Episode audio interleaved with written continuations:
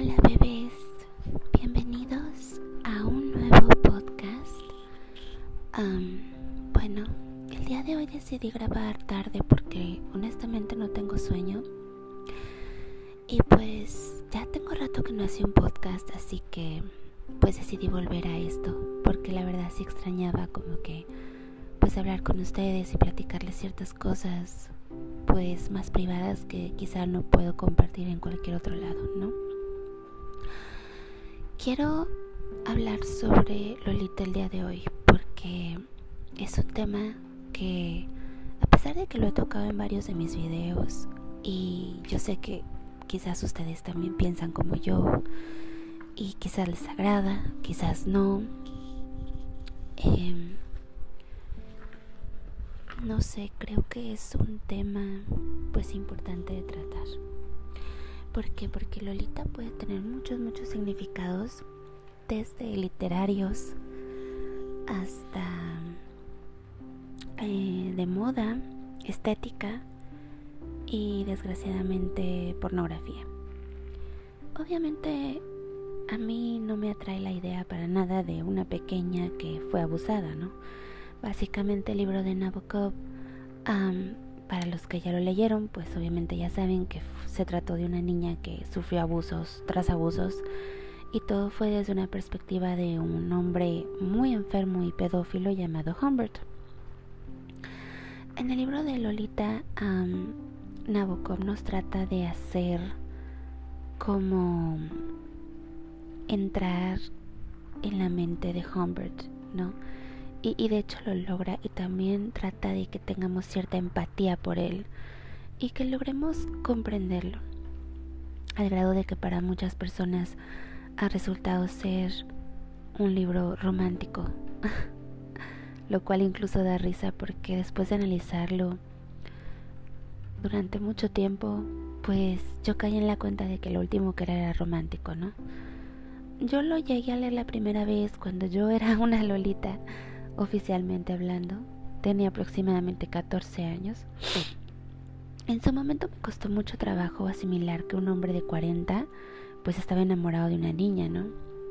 Recuerdo que, que sí me sentí un tanto confundida, pero no lo vi realmente mal, solamente tenía como miedo de que a mí me fuera a pasar algo parecido, ¿no?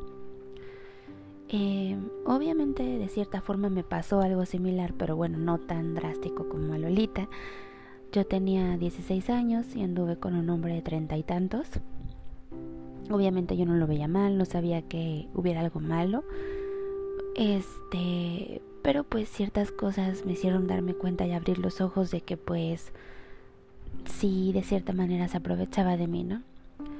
Al final de cuentas lo dejé por otro chico de mi edad, el hombre me pidió matrimonio y obviamente yo al estar súper chiquita pues me asusté y le dije, pues no, o sea, ¿cómo? No manches, de que ni he vivido, ya me quieres casar, no inventes. Además también era un hombre que constantemente me hacía menos, detalles así, pero era para que yo no me fuera de su lado, ¿no? Es una manera muy triste de chantaje y manipulación que utilizan algunas personas para mantener a la otra en la relación, ¿no? O sea, tratar como que de hacerla sentir menos. Generalmente los hombres hacen esto, pero supongo que hay mujeres que también, sinceramente no sé. Pero pues tratar de hacer sentir menos a la otra persona para que la persona no te deje, ¿no? Como de, pues con comentarios de, ay, ya subiste de peso, eh, ese vestido en realidad no, no se te ve tan bien Comentarios así que a primera vista no son tan importantes ni relevantes, pero en el fondo sí terminan lastimando a la persona y dañando su autoestima, ¿no? Sobre todo cuando la persona ya de por sí tiene baja autoestima, entonces ahí es cuando se agarran más estos depredadores y narcisistas. Humbert es un perfil de un hombre enfermo y muy narcisista y probablemente sociópata, digo, considerando que asesinó a una persona. si no han leído el libro, pues disculpen los spoilers. Y si no lo han leído, pues no sé si es buena idea que escuchen este podcast si es que quieren leer el libro. Si ya lo leyeron, pues adelante, escúchenme, no hay ningún problema. Y bueno, básicamente esa es mi introducción al podcast de hoy. Voy a leerles también unas partecitas del libro de Lolita que más me, me sorprendieron. Bueno, no sé si sorprendieron, pero me agradaron un poco. Hay otras partes que no recuerdo muy bien que me gustaron, porque sí es un libro que, que me gustó en sí por la literatura, por la estética, por la escritura más que nada, ¿no? Y, y por cómo está como diseñado y esto. Pero realmente la historia es muy triste y yo lo leí la primera vez como a los 14 años. Después ya más grande como a los 20 lo releí. Y muchas cosas me asquearon del Humbert desde ahí. O sea, empecé a darme cuenta de lo mal que estaba el personaje y, y de lo mal que estaban las personas al romantizar una relación así, ¿no? Al final de cuentas, pues no es algo sano y fuera de hacerlo en un rol de pareja donde los dos son adultos, creo que eso es más sano, pero pues de cierta forma el concepto no es algo bueno y desgraciadamente el término Lolita también es usado para pornografía infantil, lo cual es bastante triste. En fin, yo no apruebo para nada estas cosas, muchos de ustedes que me conocen ya lo saben. creo que el libro es controversial y era justamente lo que Nabokov quería causar. Y Nabokov también tenía ciertos rasgos de pedófilo. hay varias novelas donde menciona hombres mayores enamorarse de niñas. También está la teoría de que como abusaron de él cuando era niño, quizás este plasmaba eso en sus novelas y por eso involucraba mucho a niñas que eran abusadas por adultos, ¿no? Lo cual también te hacen pensar ciertas cosas de él y, y pues que el autor en sí quizás en el fondo vivía bastante triste, ¿no? Si lo vemos desde ese punto de vista y, y quizás no era un pedófilo, quizás lo estoy malinterpretando por ese lado. Así que, pues siempre estará la duda, ¿no? En fin, ya voy a comenzar ahorita a leerles unos extractos del libro. Espero que les guste.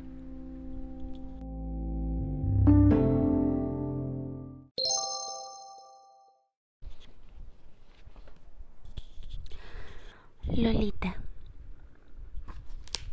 Extracto del libro de Vladimir Nabokov. Lolita, luz de mi vida, fuego de mis entrañas, pecado mío, alma mía, Lolita. La punta de la lengua emprende un viaje de tres pasos paladar abajo hasta apoyarse. En el tercero, en el borde de los dientes, Lolita. Era lo, sencillamente lo. Por la mañana, cuando estaba derecha con su metro cuarenta y ocho de estatura sobre un pie enfundado en un calcetín. Era Lola cuando llevaba puestos los pantalones. Era Dolly en la escuela, era Dolores cuando firmaba, pero en mis brazos fue siempre Lolita. ¿Tuvo Lolita una precursora? Naturalmente que sí. En realidad, Lolita no hubiera podido existir para mí si un verano no hubiese amado otra niña insiática en un principado junto al mar. Cuando aquel verano faltaba para que naciera Lolita casi tantos años como los que tenía yo entonces. Pueden confiar en que la prosa de los asesinos sea siempre elegante. Señoras y señores del jurado, la prueba número uno es lo que los serafines, los más informados e ingenuos serafines de majestuosas alas, envidiaron. Contemplen esta maraña de espinas.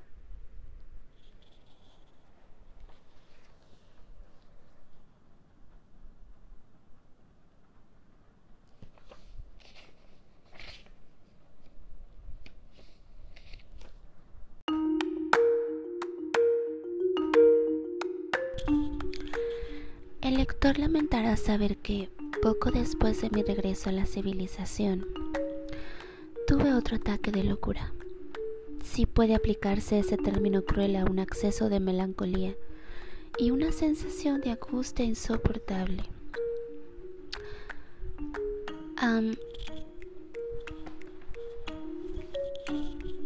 debo mi completa recuperación a un descubrimiento que hice como consecuencia de ello. En un carísimo sanatorio descubrí que podía encontrar una fuente inagotable de avieso placer gracias a los psiquiatras. Consistía en jugar con ellos, guiándolos con astucia y cuidando de que no se enteraran de que conocía todas las tretas de su oficio. Para ellos inventaba complicados sueños perfectamente conformados a los cánones clásicos, que les hacían soñar y despertarse gritando a ellos, a los extorsionistas de sueños. Les tomaba el pelo explicándoles fingidas escenas ordinarias, y nunca les hice la más mínima insinuación acerca de mis verdaderas inclinaciones.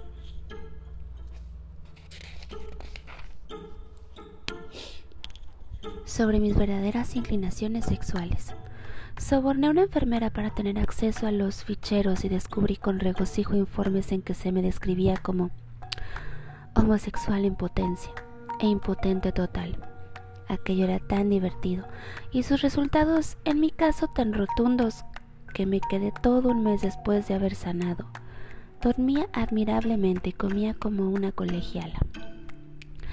Y hasta agregué otra semana solo por el placer de habérmelas con un poderoso recién llegado. Una celebridad desplazada y sin duda trastornada, conocida por su destreza para hacer creer a los demás pacientes del sanatorio que habían asistido a su propia concepción.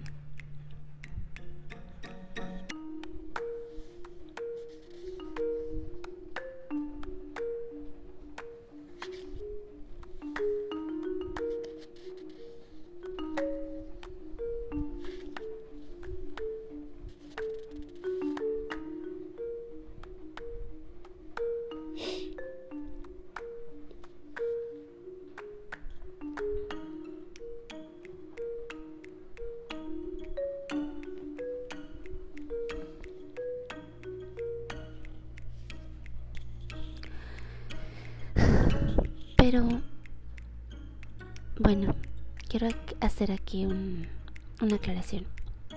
No estoy leyendo el libro tal cual es, obviamente ya que es muy largo.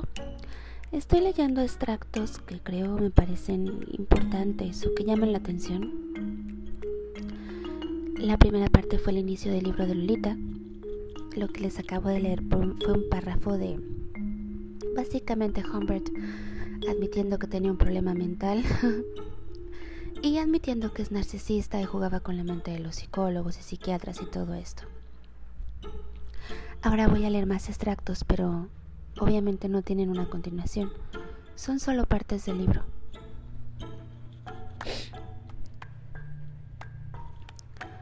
Esto pasó cuando llegó a la casa de la mamá de Lolita.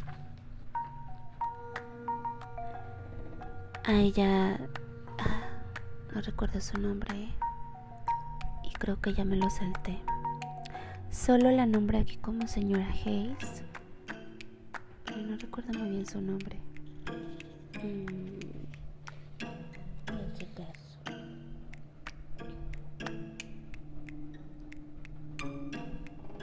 no solo dice la señora Hayes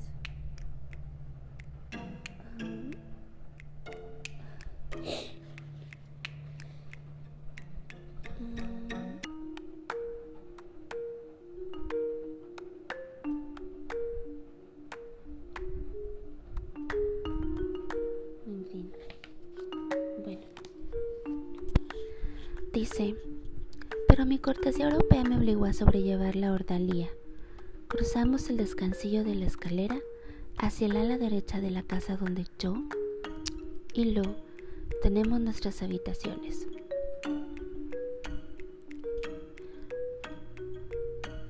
Eso dijo ella. Y él pensó, Lo debía de ser la criada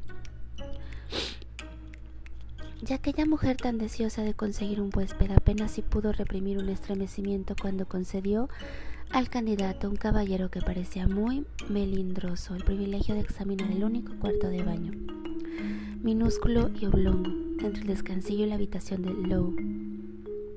Lowe es Lolita, con prendas húmedas que colgaban lacias sobre la dudosa bañera.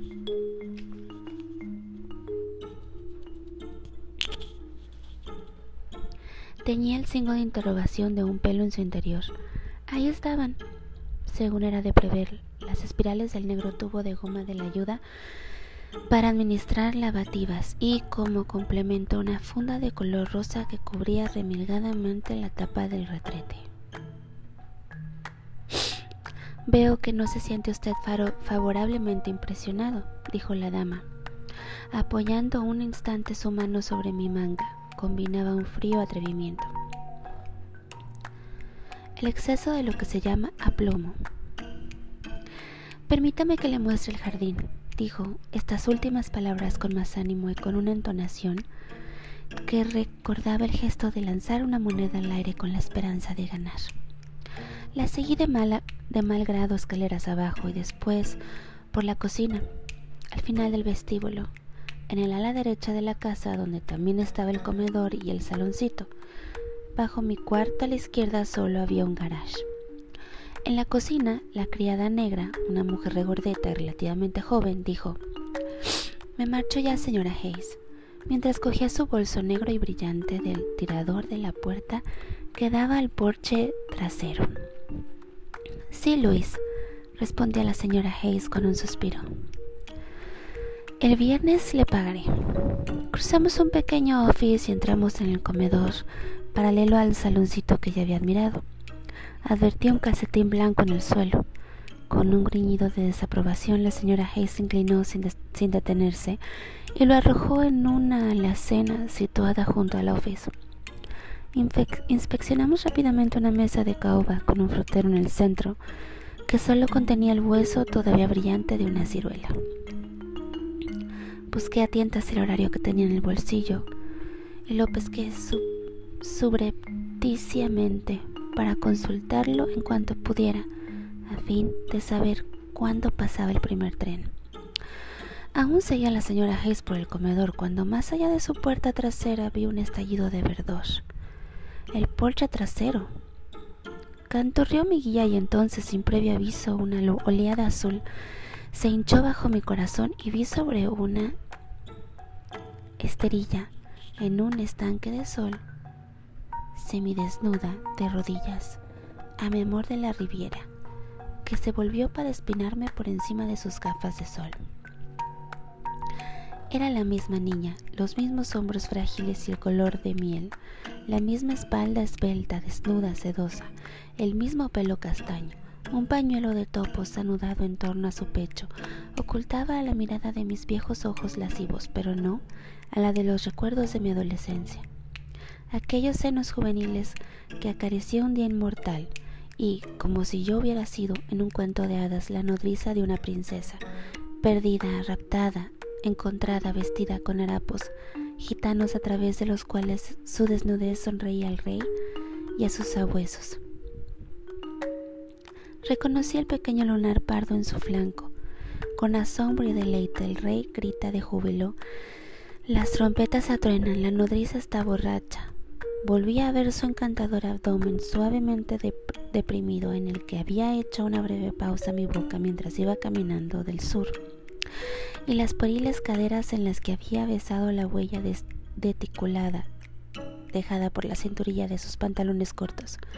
Aquel día de locura, aquel día inmortal, el último día que estuvimos juntos detrás de, los de las roches roces.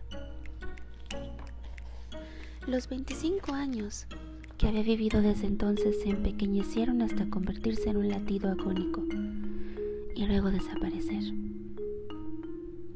Me es muy difícil expresar con la fuerza adecuada aquella llamarada, aquel estremecimiento, aquel impacto de apasionado reconocimiento.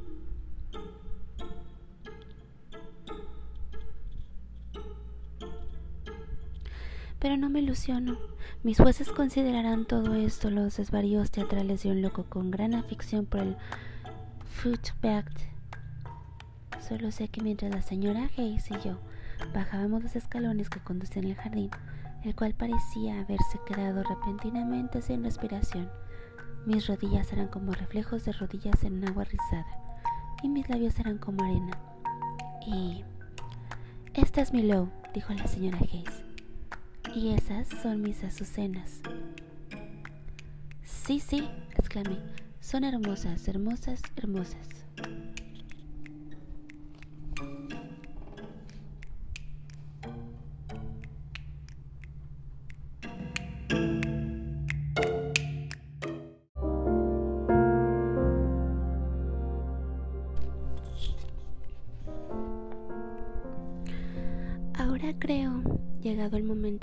La siguiente idea. Hay muchachas entre los 9 y 14 años de edad que revelan su verdadera naturaleza, que no es la humana, sino la de las ninfas, es decir, demoníaca. A ciertos fascinados peregrinos, los cuales muy a menudo son mucho mayores que ellas hasta el punto de doblar, triplicar o incluso cuadruplicar su edad, propongo designar a estas criaturas escogidas con el nombre de ninfulas. Debe advertirse que sustituyo las limitaciones espaciales por las temporales. De hecho, quisiera que el lector considerara 9 y 14 como los límites. Playas de aguas relucientes como espejos, rocas rosadas de una isla encantada. Reino de esas muchachas a las que denomino ninfulas. Y rodeada por un mar vasto y brumoso. Entre esos límites temporales, ¿son ínfulas todas las niñas? No, desde luego de lo contrario, los hombres capaces de penetrar ese secreto, es decir, los peregrinos solitarios, los ninfolomanos, se volverían locos. Tampoco es la belleza un criterio determinante en la vulgaridad, o al menos lo que una comunidad determinada considera como tal. No daña forzosamente ciertas características misteriosas que dan a la ninfula.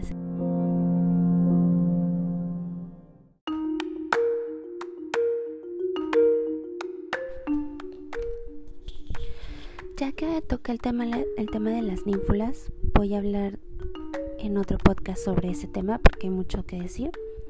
También porque a pesar de que Humbert lo describía de una manera muy específica y muy pedófila, Nabokov había escrito algo muy diferente a lo que él pensaba sobre lo que en verdad era una ninfula y era una manera más como metafórica, por así decirlo, y hasta más interesante. Luego se los voy a decir. En fin, esta parte del libro a mí me, me impresionó bastante, entonces se las voy a leer. Dice, cuando evoco aquellos murales nauseabundos, aquel momento extraño y monstruoso, solo puedo explicar mi comportamiento de entonces por el mecanismo de ese vacío de pesadilla en que evoluciona una mente alterada. Pero en aquel instante todo me pareció simple e inevitable. Miré alrededor, me cercioré de que el último comensal se había marchado. Quité la tapa y con la más absoluta deliberación eché el filtro en mi palma. Había ensayado cuidadosamente ante un espejo el ademán de llevarme la mano abierta a la boca y el gesto de tragar, fingidamente una píldora, como esperaba. Lo cogió de un zarpazo el frasco lleno de estilizadas cápsulas hermosamente coloreadas, cargadas con el sueño de la bella. Azul, exclamó Lolita. Azul violeta, ¿de qué son estas píldoras? De los cielos estivales, dije, ciruelas e higos y uvas rojas como la sangre de los emperadores. No, en serio, por favor. O simplemente píldoras para papá. Vitamina X, te ponen tan fuerte como un güey o una hacha. ¿Quieres probar una? Lolita asintió vigorosamente y me tendió la mano. Esperaba que la droga obrara rápidamente. Así fue, por cierto. Lolita había tenido un día agotador. Había remado por la mañana con Bárbara, cuya hermana era jefa de actividades acuáticas, según empezó a contarme la ninfula adorable y accesible entre bostezos contenidos pero de volumen creciente. Oh, con cuánta rapidez actuaba la poción mágica, aunque también había sido activa en otros sentidos. Cuando bogamos desde el comedor, Lolita olvidó, desde luego, la película que había pasado vagamente por su cabeza. En el ascensor se inclinó contra mí sonriendo levemente. ¿No quieres que te lo cuente? Con los ojos de oscuras pestañas semicerrados. Tienes sueño, ¿eh? dijo el tío Tom, que subía al tranquilo caballero franco-irlandés y a su hija, así como a dos damas marchitas, expertas en rosas. Miraron con simpatía a mi frágil, vacilante y aturdido capullito de rosa. Casi tuve que llevarla en brazos a nuestra habitación. Se sentó en el borde de la cama, meciéndose ligeramente, y me habló arrastrando las palabras en tono arrullador, como el de una paloma. Si te lo digo, si te lo digo, ¿me prometes? dormida, muy dormida, cabeza colgando los ojos en blanco. Que no te quejarás. Después, Slow, ahora a la cama. Te dejaré sola y te meterás en la cama. Te doy diez minutos. Oh, he sido una niña tan repugnante. Siguió mientras sacudía el pelo y se quitaba los dedos lentos, con dedos lentos una cinta de terciopelo de la cabeza. Déjame contarte. Mañana lo. Ahora vete a la cama. Vete a la cama, por Dios. Me metí la llave en el bolsillo y bajé las escaleras. Y claro, le cerré la puerta.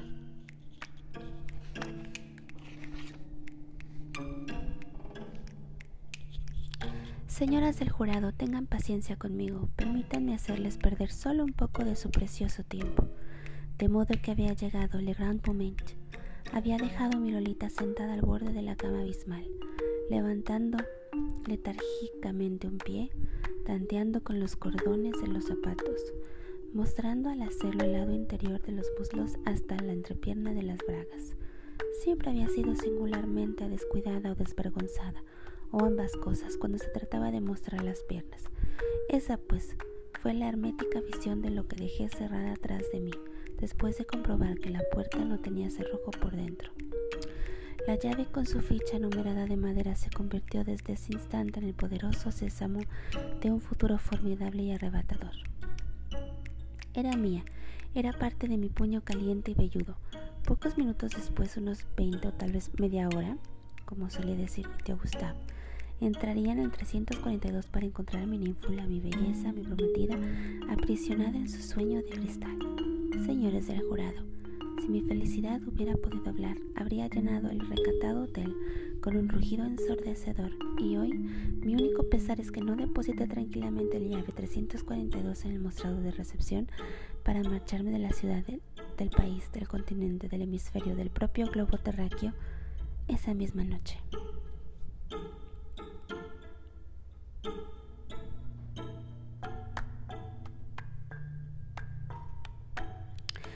Estaba decidido a perseguir mi táctica de preservar su pureza actuando solo en el secreto de la noche y solo cuando la niña estuviera desnuda y completamente anestesiada. Contención y reserve, contención y reverencia eran aún mi lema, aunque esa pureza noción que por cierto descarta de modo total la ciencia moderna hubiera sido un tanto alterada por alguna experiencia juvenil erótica, sin duda, homosexual en aquel maldito campamento. Desde luego, según mi anticuado modo de ser europeo yo, había dado por sentado al conocerla que una niña tan inocente como inocente era la noción estereotipada de niña normal, desde el llorado fin del mundo antiguo. Después de todo, Lolita solo tenía 12 años y aún haciendo concesiones al momento y al lugar, aún teniendo en cuenta el rudo comportamiento de los colegiales norteamericanos, yo seguía creyendo que cuanto ocurría entre esos mocosos impetuosos ocurría en una edad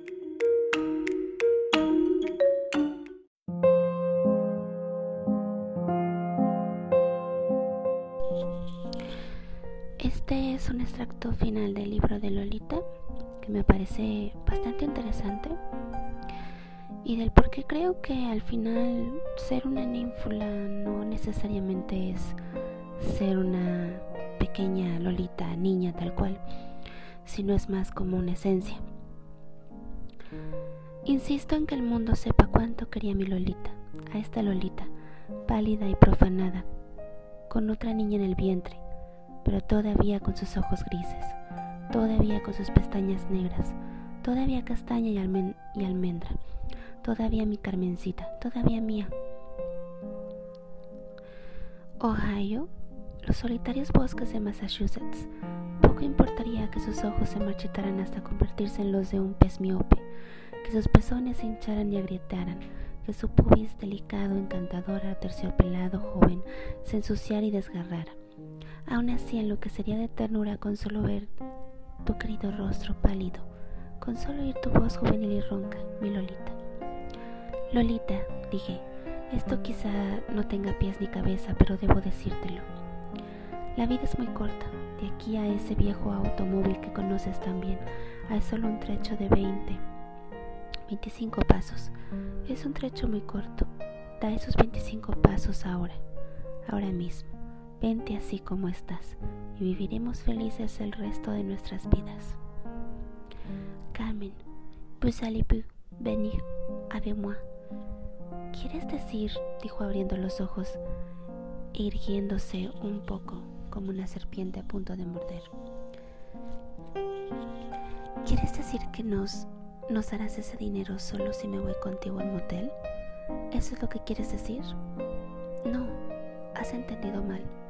Quiero que dejes a tu Dick, que no es más que un incidente, que dejes este horrible agujero y que te vengas a vivir conmigo, que mueras conmigo, que lo hagas todo conmigo.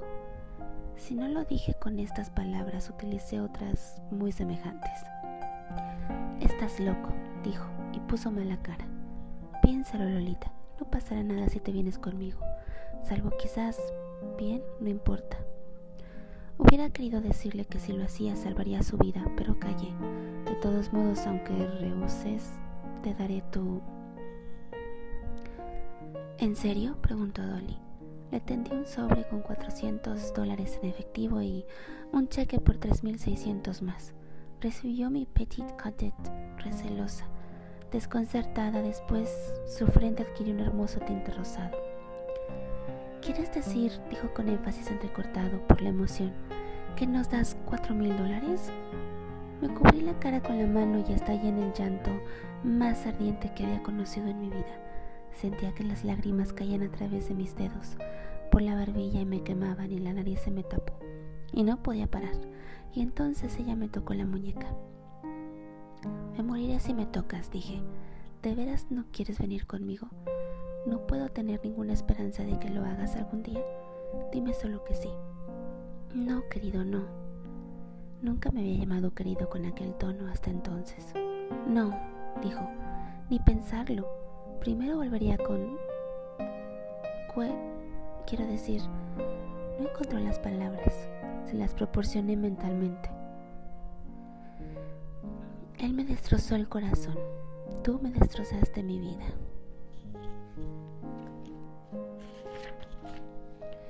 Creo que empezó a decir, pero se interrumpió, pues el sobre se deslizó y cayó al suelo. Lo recogió. Creo que es formidable de tu parte darnos este monto de dinero. Esto lo arregla todo. Podremos empezar la semana próxima. Deja de llorar, por favor. Tienes que comprender. Toma un poco de cerveza. Oh, no llores. No sabes cuánto siento haberte defraudado, pero así son las cosas.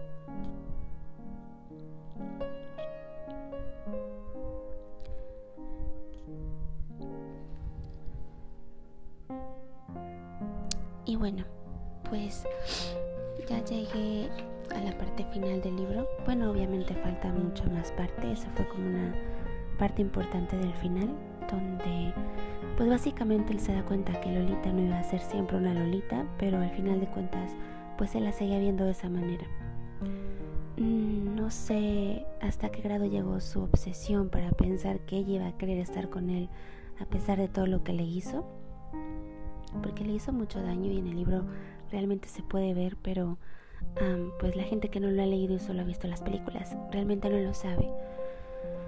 En fin, es pues una historia bastante triste, un poco conmovedora de cierta manera y si es la primera vez que la lees pues se puede malinterpretar, pero pues da mucho para que analizar y es bastante interesante. Aquí ella, ella misma dice que, que Claire Quilty, que era un director de, cine de la misma novela Lolita, fue del cual ella se enamoró y le destrozó el corazón, pero también se refiere a que Humbert le destrozó la vida, lo cual es algo bastante triste y es una frase muy, muy característica de, de Lolita que dice en el libro cuando ella ya es mucho más grande y ya es adulta y todo esto. Entonces, bueno, espero les haya gustado. Y pues este podcast duró demasiado porque leí varias partes del libro, pero se me hizo interesante, no sé, leérselas como tipo SMR por podcast y quizás analizarlo un poco más. Nos vemos luego. Bye.